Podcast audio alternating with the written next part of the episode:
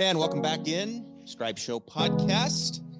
Got a tournament under our belt out there in Hawaii, Century Tournament of Champions. Harris English gets his third win on the PGA Tour. And don't say I didn't tell you, right? If you watched the podcast, you listened to it, early in last year, we had Justin Parsons on, his coach, and you could see the trend with Harris English, all phases of the game, and he finally gets it done. His third win on the PGA Tour, first since 2013.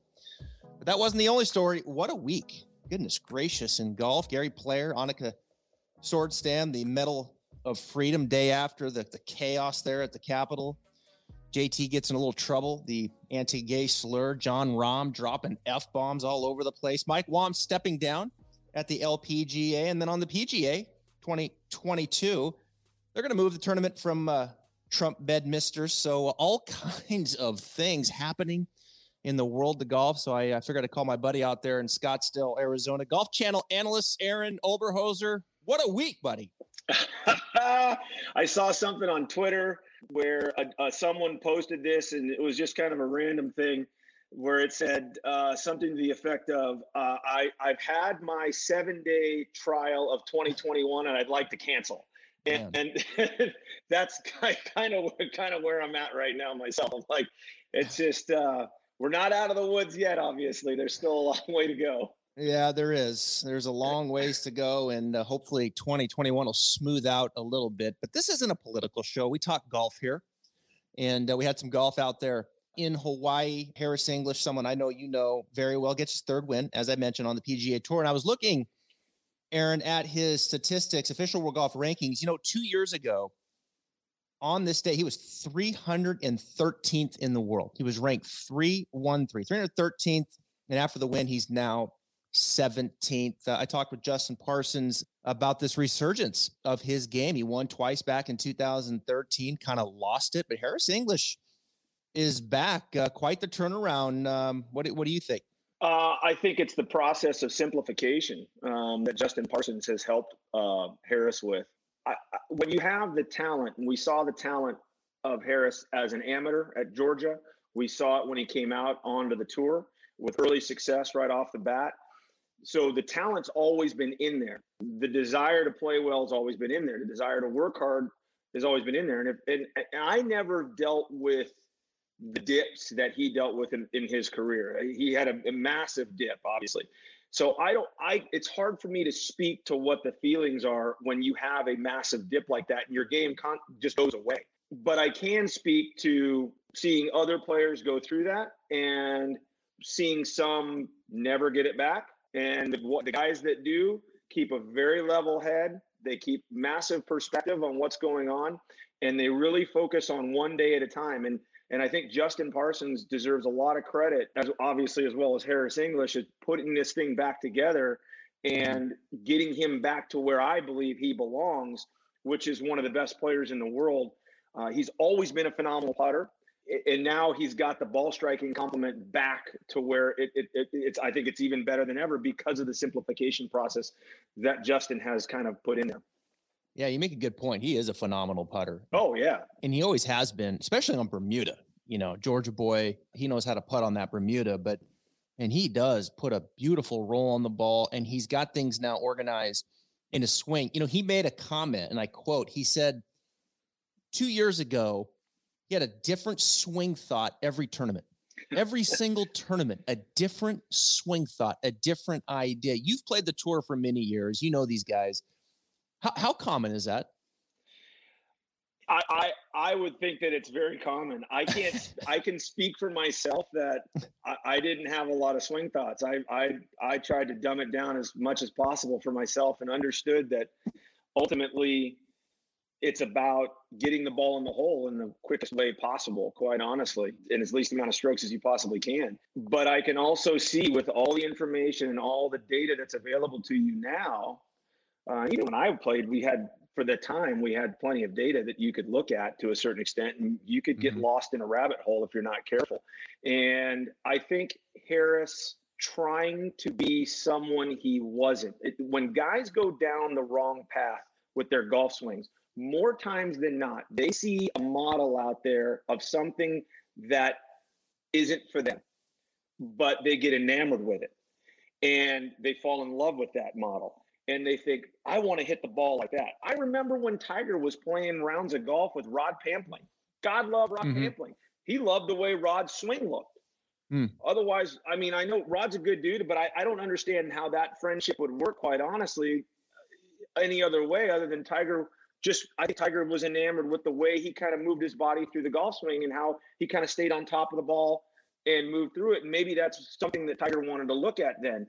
But sometimes you can get enamored with golf swings and get kind of go down the wrong path for certain guys, and you start doing things that isn't you as a golfer. Yeah. And when you get lost down those holes, it's hard to come back from those. And Harris is pretty lucky to be able to come back from those from that rabbit hole. Yeah, there's, you know, I always say what you start losing confidence when you you grab this thought and then you try it. And it works for a day, and then it doesn't work. And all of a sudden you're like, oh no, that doesn't work.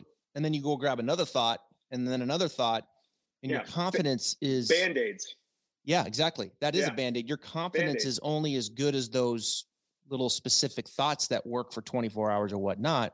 Exactly. But then you wrap the process around it and you just get engulfed in, this is the direction I'm heading. And I'm going to let my thoughts kind of be generated and self-discover from the structure, right? Yes.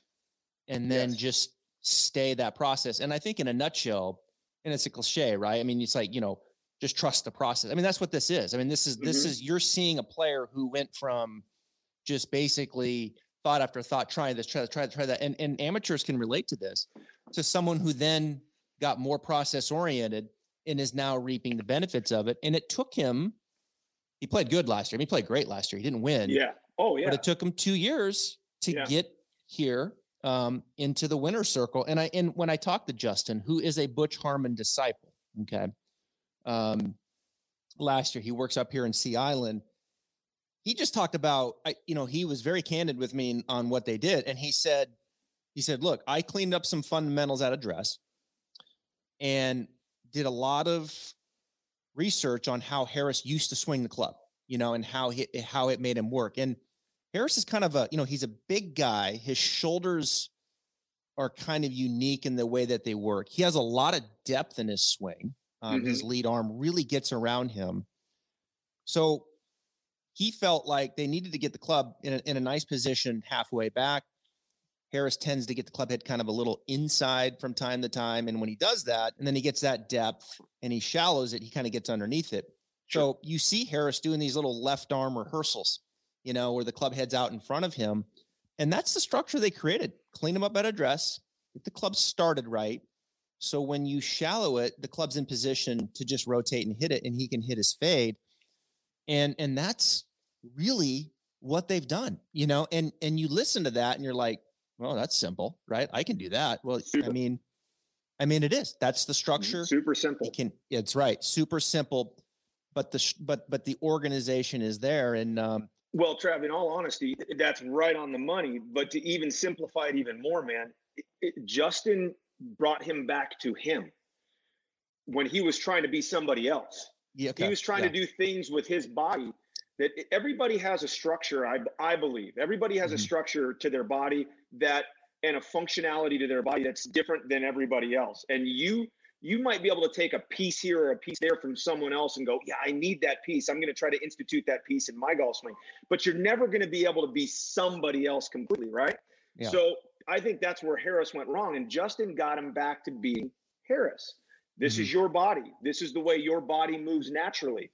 Let's put the club, let's make the proper matchups to that what your body wants. And he just got him back to where he's always been, and maybe even cleaned it up even a little bit more, because to be able to trust it under the gun when you haven't won in 7 years, and to hit that 3-iron that he hit, I know he didn't make the putt to win outright, but to hit the 3-iron that he hit off of that downslope into that green yesterday, big time. Well, I mean, you can't ask for anything more. That's validation right there that what you're doing is working, and that confidence is just going to keep building because of that.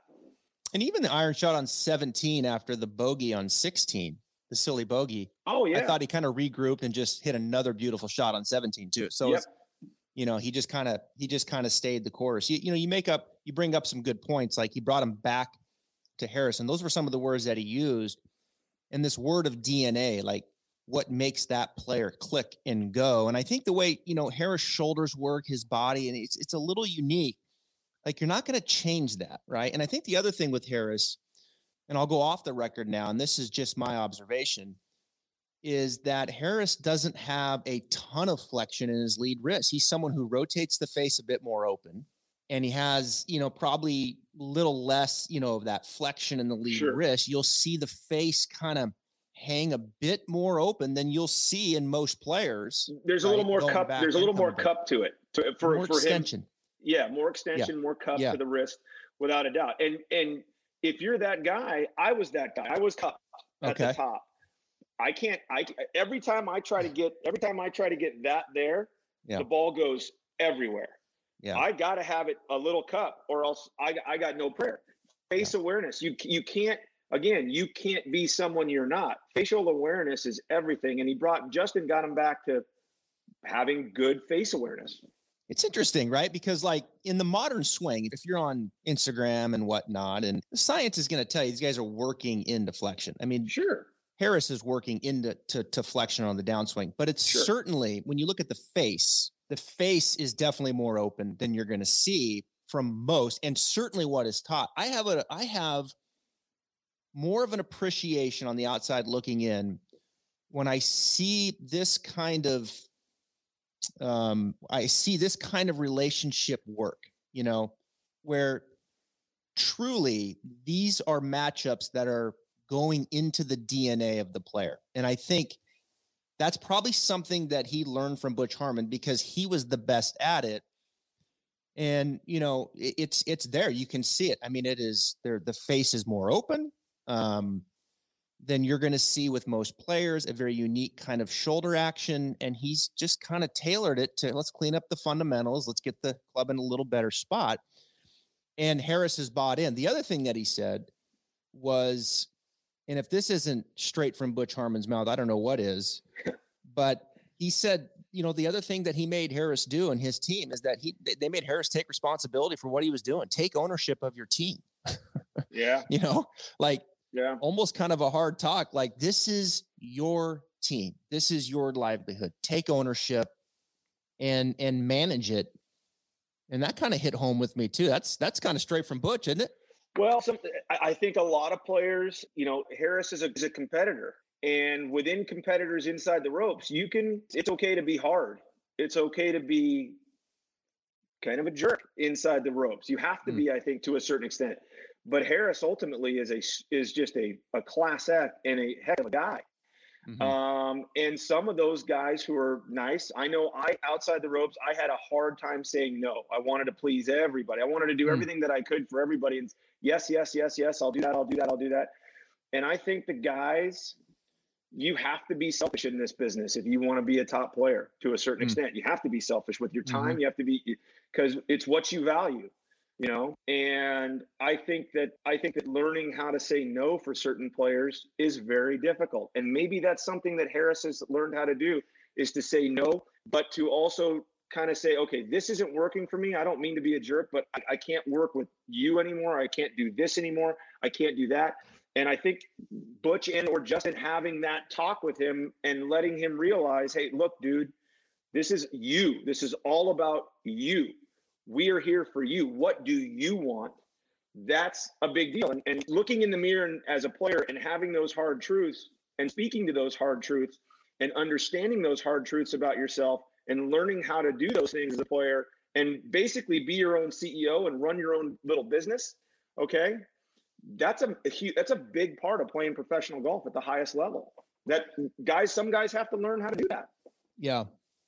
Yeah, it's interesting, right? Like, it's just saying no. I mean, it's yeah. like you said, it's probably much more difficult for some guys to do that, especially in today's game. I mean, man, there is so much out there, you know, and just keeping yourself focused on what you need to do, I think, can become increasingly more difficult. And it's really cool to see that Harris has worked through that. Another guy that's trying to work through it, I want to ask you on, and you and I had this conversation when we were out in Arizona for the PXG called Showcase, which was really cool in December.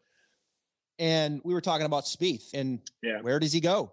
What's next? And for the better part of 2 years now, thought that he needed to seek a second opinion. And I've thought it the same as you. I've thought it for quite a while. And now, speaking of Butch, right? There he is. Yep. He's out there working with Butch Harmon. What are your thoughts on this with Spieth now? You know, Cameron, it sounds like he's still on the team. McCormick, who's been with him for a long time. They've had a lot of success together. Of course, Spieth's been struggling for 3 years now, seeking advice from Butch Harmon. How do you think this plays out? Ultimate field player, right? Jordan, see target, hit ball at target, go find ball, hit ball again. He's not a technical guy. I don't think Spieth's ever been a technical guy. He doesn't have the most technically sound grip. He didn't have the most technically sound golf swing. But what he has always had are guts, determination, and a great short game. And those things will win you golf tournaments, as we've seen, and will win you three major championships, as we've seen. And he's got one of the highest golf IQs I've ever seen. It's, again, much like Harris, it's still in there. Spieth way down at the bottom of this rabbit hole, and he needs simplification, period. So many players need simplification. It's up to the instructor and the teacher and or coach to find out how to simplify it for that particular player, in my opinion. Butch is the best ever at that. I don't think that there's any argument that can be made. Keeping it simple was one of his, I think, one of his greatest attributes to his players, and finding how to simplify it for said player. I'm sure that the simplification process for Tiger was very different potentially than the simplification process for Phil Mickelson when they worked together. So it's all, I think he tailors it to the specific player, which you have to do as a good instructor. And I'm cautiously optimistic that Butch will help Jordan kind of crawl out of this hole. The rest will be up to Jordan, and the rest will also, you know, and quite honestly, there's so much that goes on with professional golfers in their lives, not only inside the ropes, but outside the ropes too. So simplifying everything inside the ropes, you want to do that process outside the ropes, as I've found as a player as well. And then usually they tend to come together, and the game starts going that way. Yeah. It's I'm optimistic too. You know, it's coming off our discussion with Harris. It's like made him take responsibility, take ownership. Kind of sounds like, you know, Spieth maybe struggling with that just a little bit. I mean, I'm going to keep Cameron on, going to keep everything, you know, but I'm going to go out here. Yeah, it's just like that could be a complication. I don't know how you feel, but that could be a little bit of a complication. Yeah, it's interesting, right? I mean, he's obviously a very loyal person. I just think, you know, you look at compared to Justin Thomas. I mean, he's moving on. I mean, he had, you know, you have success, and then it's hard, I think, to prolong that relationship out there, you know, from a player coach kind of aspect. You know, there's so many moving parts. It's such a hard game. These guys are under pressure. It's so hard to keep playing at that peak performance. And, you know, I just think like eventually sometimes like you just need a different face and a different voice sometimes. And then maybe other times, you know, things work out, but I just think the nature of the way everything is now, it's just part of it, you know, and you can have a good run and good success. And then sometimes like you just need to kind of take a step away and get re-energized over here a little bit, but you got to be careful with that too. It's not saying that everybody needs to do that, but it just feels like through this long period of time that we've been seeing in the struggle, you have got to cut ties, take some ownership here and move on, right? And get yourself moving in the right direction. And I just feel like he's still trying to kind of like, you know, balance it all and make everybody happy.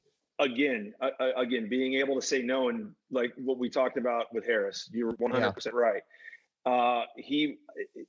I can't imagine how difficult it would be for Jordan if Jordan just said to look at Cameron and go, who he's known since what, 11, 12, they've been working together. So Cameron's basically he's known Cameron as like another authority dad-like figure since he was 11, 12 years old. That is a hard relationship to just go ahead and break.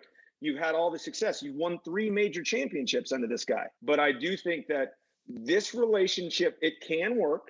It can work between keeping Cameron in the loop and working with Butch. But Cameron has to be open-minded. If you get a teacher that's jealous or it can be potentially poisonous with the attitude and feels slighted because you're going to seek help elsewhere, they need to be cut immediately. Yeah. Immediately. Do not pass go. Do not collect $200. You're out. Yeah. It's going to be, it's going to be interesting to see how it all plays out. I'd love to see Spieth get back into it. The genius is there. We know it's just keeping the ball in front of him. And I think building some confidence off the tee, and off he goes. The T-ball is the biggest thing. I agree. When you're looking at the technical stuff. Yeah. The T-ball can't be going low left. That's for sure. No. So, so it leads me to this, from an instruction standpoint, and, and I know you're very versed in this, and you kind of, stay in touch with this part of the game. And it's almost like there's 2 buckets here. On one side, you've got like the Butch Harmon, Justin Parsons, maybe even Claude into this, for sure. I'm sure. Yeah. You can put Claude in that list for sure. Yeah. Where it's like you have a stable, and when you look at the players, it's a variety of patterns, right? It's a variety of hinge actions, like we were just talking about with Harris, different lead arm positions at the top of the swing, different maybe rotational phases through the impact and how much a player is opened up. I mean, all these things kind of link together and match up. But when I look at, I see a variety of patterns. I hear them talking about things more holistically, where it's like, DNA, working with what the player does well, has done well, the DNA of their movements, not changing those things, creating this environment for self-discovery, ownership, right? Those are the things I hear in that camp. And then on the other side, and I'm not saying like this side is not working on technique, because they are. Yeah. I mean, for sure. Yeah. We just talked about Harris. I think it's more subtle. Yeah. But it's kind of used more as as part of the engine. Yes. Right. It's a leg. Yeah. It's not the driving force. Right. It's like, because you're playing bad is because it's not because of that club head went inside a half a centimeter. Right. It's like there's more to it. There's this whole holistic approach and buying into it. And then on the other side, and this is just my perception as I see it looking on the outside, I'm not saying it's like this 100%, but that's my perception as I see that side of it. Those are the things I hear. Those are the things I see. On the other side, the perception is you've got more, it's very technique driven, right? And the swings look the same. The patterns are the same. And I'm not saying that's wrong, because I agree with a lot of the patterns that I see. I see the flex lead wrist. I see change of knee flex. I see shallowing the shaft. I see rotation, get open. I see all these things, but I don't see a variety of players in those stables, right? I see a pattern. So to me, the perception is that is what's kind of, that's what this stable is, how they're going to swing it. Where on the other side, I see a lot of different patterns. So it's just interesting to me. And I know there's pros and cons, and players as they need help can fit into different categories, but just from the perception on the outside looking in, I kind of see you're kind of, as a teacher, the perception is it's a little bit, what side are you on? Is that accurate? I personally think the best teachers take a holistic approach. And I think that guys that you might think that are method teachers, they might say that they're more holistic than they think. However, I think that the perception of those guys, at least from my perspective, is that they're more method than holistic. And I'm not saying that that's a bad thing. There's a couple of teachers that I think that are very technically oriented that I think are fantastic teachers. I think it depends on what you need as a player. Yeah. So I think that there are certain matchups that if you want to reach, you might have to change some certain things. Like I remember, I've always had a problem, just speaking for me personally, I always had a problem kind of picking up the club on half the way back versus kind of continuing my term and getting depth. Mm-hmm. You know, I always loved guys who could get deep into their swing, and I had a hard time doing that in my career because of the way I was taught young and the way I developed as a young player in the Bay Area. You know, I've been able to get there through time through the help of more technically oriented teachers. Just in fun. Now that I'm not playing anymore, I've got more time to mess around with technique and think about technique. And I think that as a player, you need to decide what you need more of. And that's dangerous because sometimes you don't know exactly what you need. And maybe not even that coach knows exactly what you need. So being aware as a player of what you need is huge because you could go, you could go down the wrong path very simply going more technical when you don't need technical, you need more holistic approach. Yeah. And, you know, for me, I'm more on the holistic side, always have been, and I always will lean more holistically, but that doesn't mean that the technical side can be ignored. It can't be ignored. Cause if you have severe technical if you got bad matchups, it doesn't matter. You got to fix those matchups, and that might take some serious technical help. Yeah, I think the key word here is perception, because I agree. I think on this side, you have good technical teachers who do have the holistic approach and the coaching expertise and the experience. There's no question, but I think it's so led and pushed out from a technical standpoint, a pattern standpoint. Yes. The opponents are driven, the matchups are driven, and I think that yes. Whether on purpose or not, to me, that's the way it comes across. That's the perception that I have. That's how I'm consuming it. And I think that's a very important part of the game. But my opinion on the PGA Tour, when you're dealing with these best players in the world, I would want to be if that was my business model, I would want that, but I would be trying to push more the other way, you know, because to me, these guys are already on the PGA Tour. Yeah, these guys are already the best at what they do. Yes, they need some technical work, some more than others. But I have a really strong appreciation for what I'm seeing with Harris English as part of a stable that has a lot of different patterns and coaches that are having success with a lot of different patterns and moving the needle the right way, as Justin has with Harris. Yeah, I think that their approach and the more holistic approach. I'm biased because I'm more of a feel-oriented player. So for me, I'm going to always lean to more of a holistic approach because that's the way I was always taught growing up. Yeah. Versus the technical side of things. As soon as you start, like if a teacher ever took me from here at the top, slightly cupped, and said, "No, Aaron, we got to get you here," you lost me. You 100% lost me. I'm outdoor. Yeah. No. And we're not talking again. Yeah. Okay. It's just, that's not going to work for me. That's not the way my body and the way mine works. And not only that, if you want to get down to the nuancy stuff about it, to take a guy like Harris from slightly there or Cooch, he wouldn't play on tour ever again. No. I mean, you got to, face awareness is so important to professionals, and understanding where that ball's coming off the face every time to their cone of dispersion. And understanding that and having that awareness for their cone of dispersion, if you will, and their misses, that you got to be very careful as a technical teacher not to change too much stuff on a PGA Tour player, or else or else you're going to be out of a job as a teacher. I can remember when I was teaching a lot full time, and I worked with Fred Funk for a long time when he was in his early 50s on the Champions Tour. And we were, you know, Fred's such an accurate player. And when he came back from his knee and thumb surgery, we had to, you know, he kind of got into some bad habits. So we had to help him kind of get back organized a little bit, how he used to swing it. And he got going really good. And then we started to speed it up a little bit for him. And one time he was looking on a video, he goes, you know, my lead wrist is really bowed. And Fred always has had a little bit of that at the top. You know, not like DJ, but a little flexion at the top. And he goes, I think it's too bowed. I think we need to take some of that out. And I was like, Fred, if we continue this discussion, I'm going to turn around and walk away because we're not having it. Like, I'm out of here. You keep talking about this. It's just more proof of how psychotic we are as professional golfers. Yeah.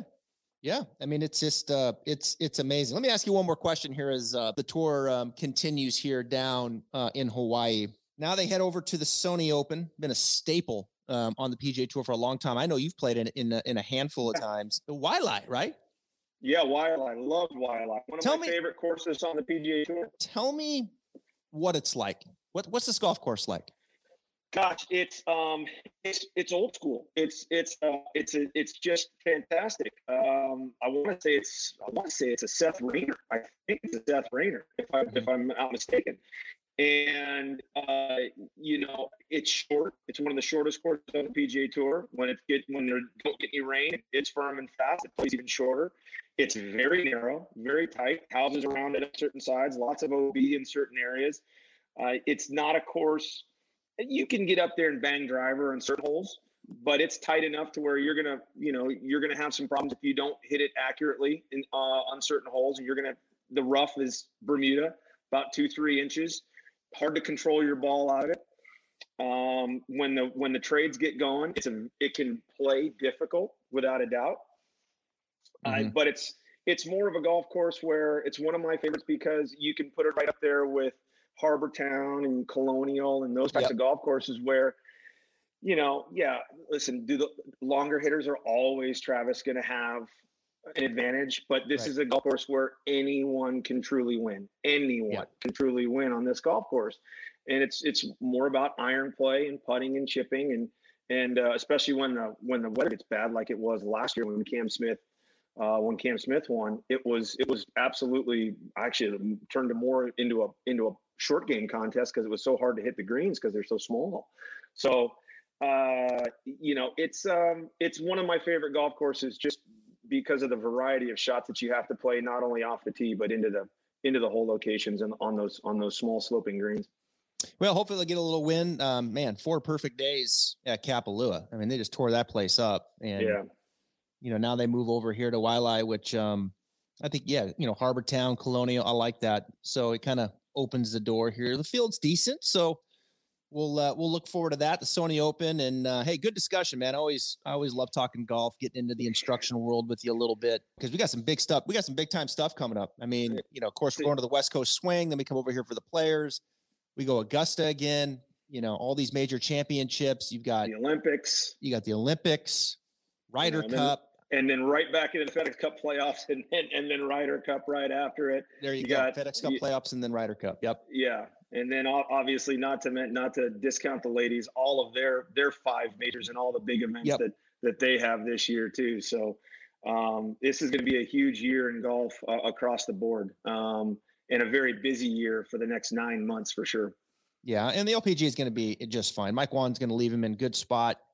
He's left him in a phenomenal spot. Great commissioner. Phenomenal. Finding a replacement for Mike is going to be very difficult, in my humble opinion. In my opinion, he has been probably the best based on the results and where he got that tour, probably the best commissioner in all the sports, quite honestly. Yeah. Yeah. Be interesting to see where he goes, I've got a guess. Okay. My guess is the USGA is going to back the Brinks truck for him. Let's do it. I think that's my guess. But there could be another couple of things. Who knows? I think that would be fabulous. Yeah. I really do. The USGA needs Mike Whan. They would be lucky to have him. 100%.